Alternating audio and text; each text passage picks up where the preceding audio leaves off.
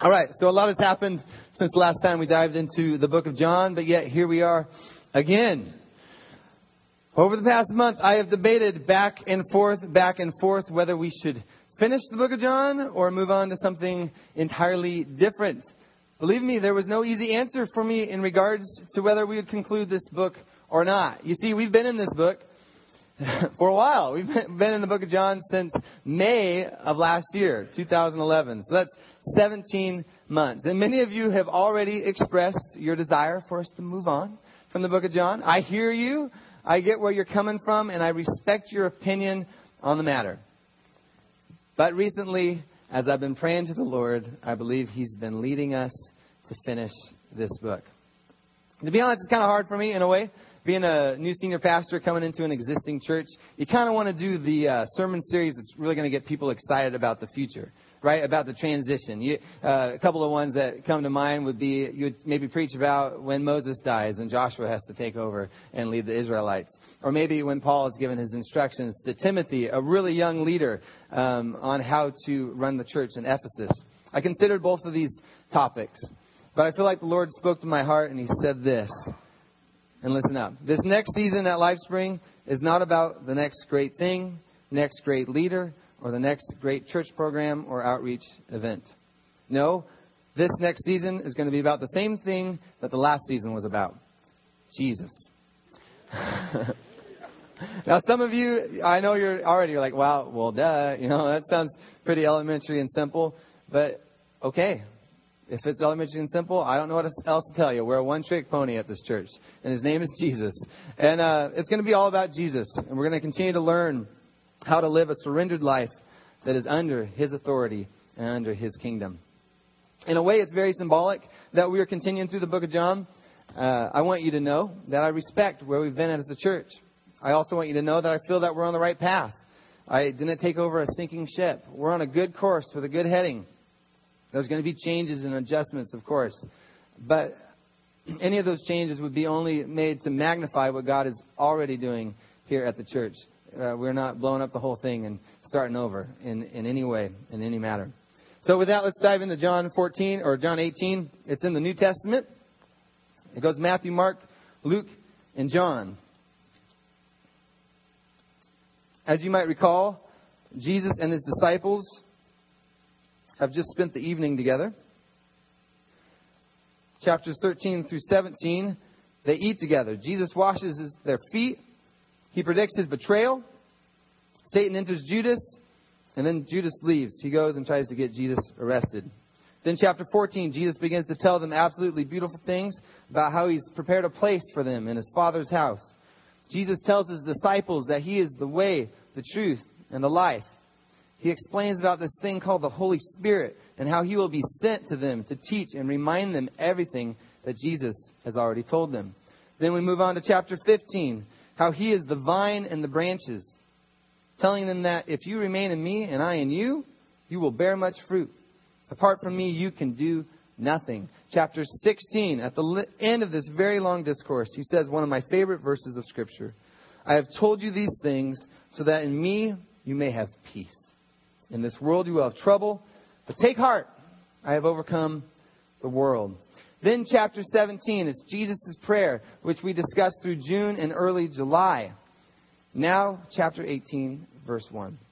These next couple of chapters are very heavy, very intense. I wish I had more jokes built into my sermons because they're really, I mean, there's not a lot to laugh about in the next couple of chapters. They are very powerful chapters. In fact, I believe they lay down the groundwork for what we believe as Christians and as a church. But before we read, I'd like us to pray. Lord, I thank you for your word. I thank you that you've given us your instructions, that you've given us your word, that you've given us your son. May your word be alive in us today. In your name we pray. Amen. Chapter 18, verse 1. When he had finished praying, Jesus left with his disciples and crossed the Kidron Valley. On the other side, there was a garden, and he and his disciples went into it. Now, Judas, who betrayed him, he knew the place because Jesus had often met there with his disciples. So Judas came to the garden, guiding a detachment of soldiers and some officials from the chief priests and the Pharisees. They were carrying torches, lanterns, and weapons. Jesus, knowing all that would happen to him, he went out and asked them, Who is it you want? Jesus of Nazareth, they replied. I am he, Jesus said. And Judas, the traitor, was standing there with them. When Jesus said, I am he, they drew back and fell to the ground. Again he asked them, Who is it you want? Jesus of Nazareth, they said. Jesus answered, I told you that I am he. If you are looking for me, then let these men go. This happened so that the words he had spoken would be fulfilled. I have no one lost. I have not lost one of those you gave me. Then Simon Peter, who had a sword, he drew it and he struck the high priest's servant, cutting off his right ear. The servant's name was Malchus. Jesus commanded Peter, Put your sword away. Shall I not drink the cup the Father has given me? Then the, Jew, then the detachment of soldiers, with its commander and Jewish officials, arrested Jesus. At first glance, when you look at this passage, it kind of reads like Jesus is the victim of this angry mob, right? With their torches and their lanterns and their weapons, having a three year old girl. It kind of reminds me of the scene from what classic Disney cartoon? No. Beauty and the Beast, right? They're like, kill the beast! And they're coming up there with their weapons. Shrek. That's not Disney. Unbelievable. Obviously, DreamWorks. But the more you read this passage, and if you're familiar with the book of John and how Jesus is portrayed in this book, you know that even though that mob might feel like they're in the control of this situation, in charge of this situation, actually the person being arrested is the one who is in charge. We know this because of John chapter 10, 17 and 18. Jesus says this. Listen up. He says, The reason my Father loves me is that I lay down my life, only to take it up again. No one takes it from me, but I lay it down on my own accord. I have authority to lay it down and authority to take it up again. This command I received from my Father.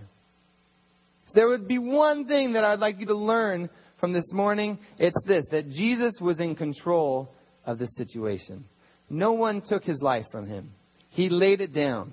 He gave his life for you and for me voluntarily so that you and myself would have life.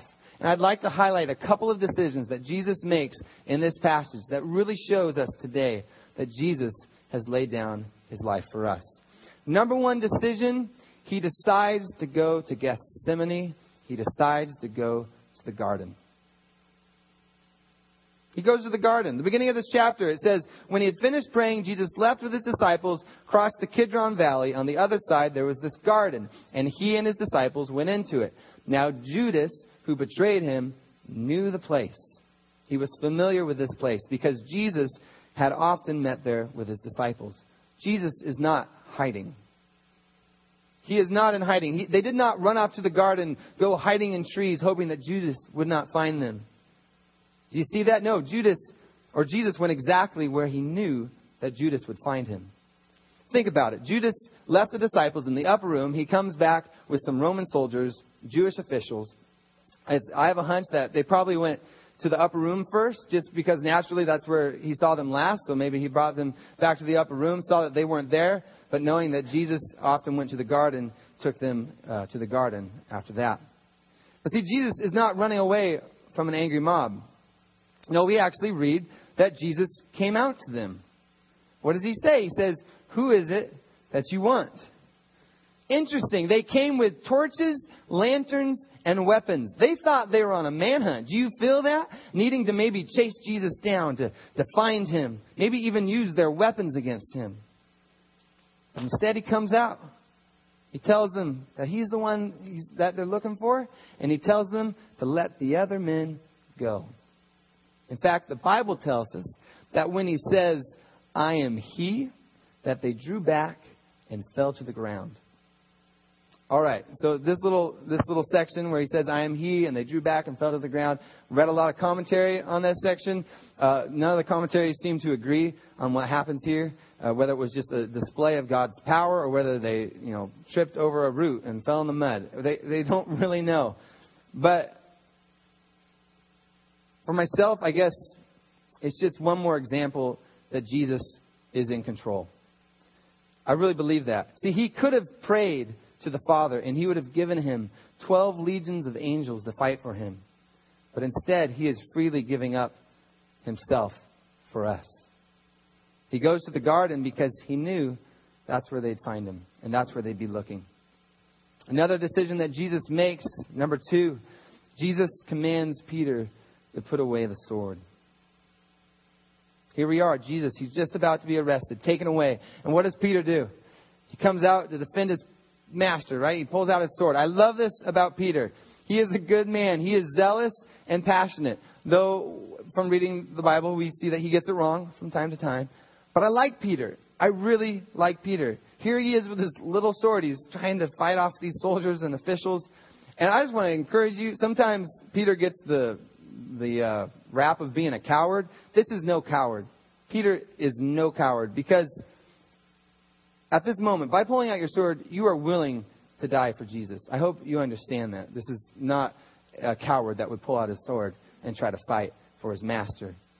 And in his attempt to defend his master, what does he do? It tells us that he cuts off an ear, which I kind of feel like Peter missed, right? like, what kind of battle strategy is cutting off ears. I, you, you, he missed, right? He missed. But Jesus, he quickly puts an end to the melee. We find out in Luke's gospel that Jesus heals the ear, which uh, I feel probably saved Peter's life. And uh, in verse 11, Jesus says this to Peter Put your sword away. Shall I not drink the cup the Father has given me? Jesus, as we read in the other Gospels, he spent some serious time praying in the garden. And by now, he is ready to do the Father's will. So Jesus says, Put away the sword. You know, later on in the chapter, he says this My kingdom is not of this world. If it were, my servants would fight to prevent my arrest by the Jewish leaders. But now my kingdom is from another place. If his mission on earth didn't include dying for us, then I, I can guarantee you he would have let and allowed his disciples to fight for him. He would have done more than that. He would have done what he talks about in Matthew 26, where he says, Do you think I cannot call on my Father, and he will at once put at my disposal more than 12 legions of angels? But that's not why he came. His kingdom was not of this world, so the sword was not the answer in this scene. Jesus knows what must be accomplished to bring salvation to this world. He is to be the sacrifice for sin. He is to be the perfect Lamb of God to be slain. All right. So how does this all apply to our lives today? You know, it's great, Pastor Dan. I appreciate the history lesson, um, but uh, how does it influence my life today in 2012? Well, I've got three very specific truths for all of us that I'd love for you to hear and take with you this morning. Number one, the same Jesus who is in control in the darkest hours of his life he wants to be in control in your life. Those times when the powers of darkness were most at work, when Satan was using those around Jesus, even those that were closest to him, including one of his disciples, even when Satan was using them to do horrific things, Jesus was still in control. On the surface, this arrest, this crucifixion of Jesus, it looks like this unfortunate miscarriage of justice. But in reality, as we look back at it and step back and look at it from our perspective, we see the sovereign plan of God being marvelously fulfilled. And I believe that we can trust and find courage in the fact in our darkest moments, in our time of suffering, when it feels like those closest to us and nearest to us have turned against us, we can have confidence that Jesus is still in control with a warning, I guess, or a concern, I would say this you must allow Him to be in control of your life. If you choose to keep on sinning, living for the things that are not of God, I'm here to say that you are allowing something entirely different to control you, just like Judas did when Satan entered him. You know, speaking of Judas, here's an amazing thing about today's story. I was thinking about it this week when I was doing my reading and my studying. Jesus and the entire mob that came with him, they don't alter their intentions, even when confronted with the majesty of Christ. I mean, they have to be surprised at his demeanor, that Jesus is not fearful or afraid when they confronted him. They must be overwhelmed by the glory that is demonstrated when they are knocked down by the power of God. Surely, when they see a miracle of Jesus healing Malchus's ear, surely then they would repent and abandon their mission. But no, they continue headstrong into their sin and their iniquity. Sometimes we feel as Christians that if God would just show his power, surely God would repent and turn to him. But Judas in the story, it's such a good example that the demonstration of power does not guarantee repentance. Repentance, it's a choice made in the heart of an individual to turn from your wicked ways and your sin. If you're sitting here this morning, maybe you're sitting here and you're, and you're saying, you know what? I would serve God if He'd just show Himself to be real. Just one more miracle, one more, one more demonstration of power. You know, I have full confidence this morning that He has already done that in your life a thousand times over. Accept the facts that are before you and accept what He has done for you. Trust in Him and turn to Him and serve Him. If you want God to be in control of your life, then you must surrender to His will and His plan for your life. Does that make sense? So Jesus, He was in control and He is still in control. If you are a believer here today and you are going through a tough season, you need to know that Jesus understands what you are going through this morning. Back in the upper room, a couple of chapters before chapter 18, what does He say to His disciples? He says, In this world you will have trouble, period. but take heart, I have overcome the world. You need to be reminded that Jesus understands your suffering. He understands what it feels like to have darkness surround you. But this one who understands is the same one who conquered death, who overcame the world, who set the captives free, who takes away our sins and gives us eternal life. Number two on your outline put your trust in Jesus, not in yourself. Put your trust in Jesus, not in yourself put away your sword. Again, back at the Last Supper, Jesus tells his disciples, Do not let your hearts be troubled. Trust in God, trust also in me. Trust in God, trust also in me. Trust, trust, trust. Here's the deal we start fighting when we stop trusting in God. Most of our fighting that goes on on an individual basis that I see in homes and in schools and in our community it's based on fear, anxiety, and worrying about the future. See, Peter loved Jesus. He didn't want anybody to take away his master and his friend. He was scared. Do you see how scared Peter was? He was scared, so he drew his sword. But see, Peter didn't understand, even after all this time with Jesus, what, about three years with Jesus, he still didn't understand what Jesus had to do to fulfill the law and to save the world. I find myself doing this all the time. I can guarantee you, you do it as well. We figure, you know, maybe God isn't seeing the current situation that I'm in. Maybe He doesn't have His listening ears on because I'm doing a lot of talking and I'm not hearing much in response. Maybe we feel this sometimes that maybe God just needs our help. Uh, maybe, you know, God just can't do it on His own, so we need to help a little bit out, so we go take the situation into our own hands. My friends, what do we do when we take the situation into our own hands? We make a mess of it. We make a mess of it. We forget that God actually has a plan. Uh, uh, God's plan, I'll tell you this it is scary to follow God's plan. Don't get all super spiritual on me and tell me how easy it is to trust in God. It is scary to be a disciple. It is scary to see a, be a disciple and see these men bind up your master and lead him off. It's scary to see Jesus beaten and flogged. It's scary to see your hope crucified on a cross and die. It is scary to trust in God, but it is good to trust in God.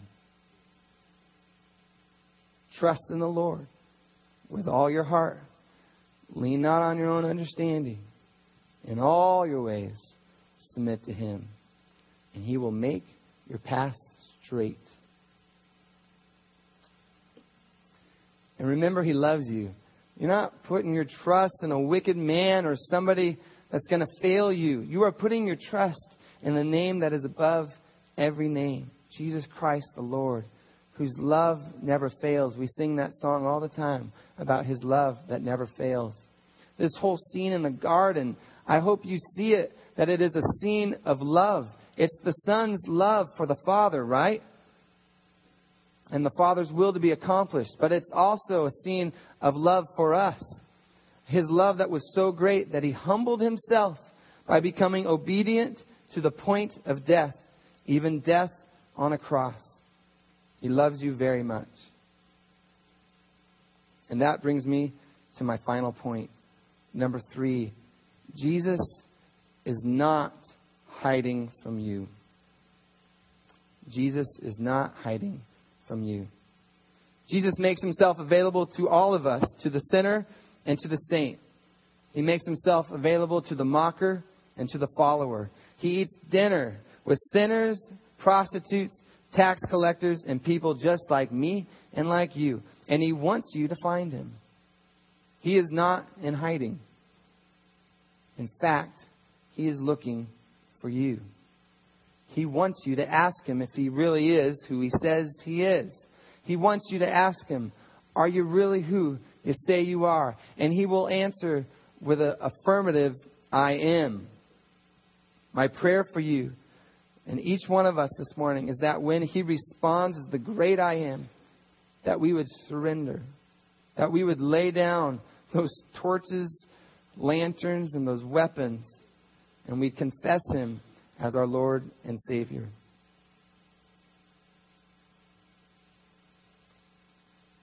Some of you in this room, your life is out of control. It is chaos. You go from sitting and learning at the feet of Jesus one moment to cursing him the next. You are not living a surrendered life, and you do not trust him.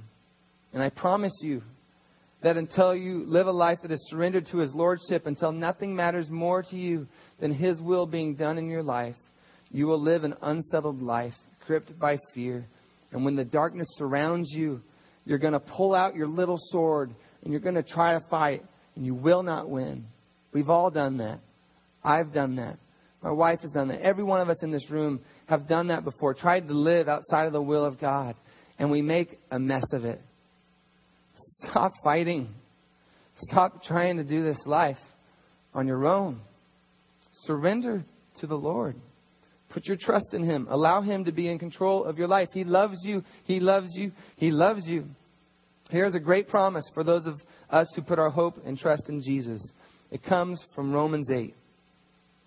The Apostle Paul says this For I am convinced that neither death nor life, neither angels nor demons, neither the present nor the future, nor any powers, neither height nor depth, nor anything else in all creation will be able to separate us from the love of God that is in Christ Jesus our Lord. Accept the love of God that was demonstrated on that cross. John 3:16 it's a familiar passage, but it is a powerful passage. 16 and 17 put it this way: For God so loved the world that he gave his one and only son, that whoever believes in him shall not perish but have eternal life. For God did not send his son into the world to condemn the world. No. He sent him to save the world. Put your faith in Jesus. Put your hope, your trust in the one who willingly laid down his life for you and for me. And I guess I'm talking to everyone in this room, non Christians, Christians. We just got to stop playing the game. we got to stop trying to play the game and and do it on our own. It's just it's an impossible life to live on our own. If you've never made that decision before to surrender to the Lord, I want to give you that opportunity in front of everybody else today. Romans 10:9 puts it really well. Listen up. It says that if you confess with your mouth Jesus is Lord and believe in your heart that God raised him from the dead, you will be saved. I want to read that again. This is our hope that if you confess with your mouth Jesus is Lord and believe in your heart that God raised him from the dead, you will be saved. If you want to be saved from your sins and have eternal life, I'd invite you to raise your hand in front of everybody. Just let us know that you'd love to be a part of it. I see you. Absolutely. Amen. Anybody else? Raise your hand. Absolutely. I see you. Amen. Praise the Lord. Praise the Lord. Let's, I'm going to lead you in a prayer, and then we're going to we're going to clap and celebrate. Let's say this together. Lord Jesus, I confess you as Jesus, my Lord. And I believe and have faith in resurrection power that you rose from the grave and that I will raise from the grave too. Lord, I thank you that you have given me the gift of eternal life.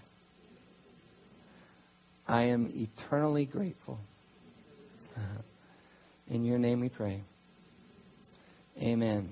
Amen. Can we just give a round of applause to the Lord?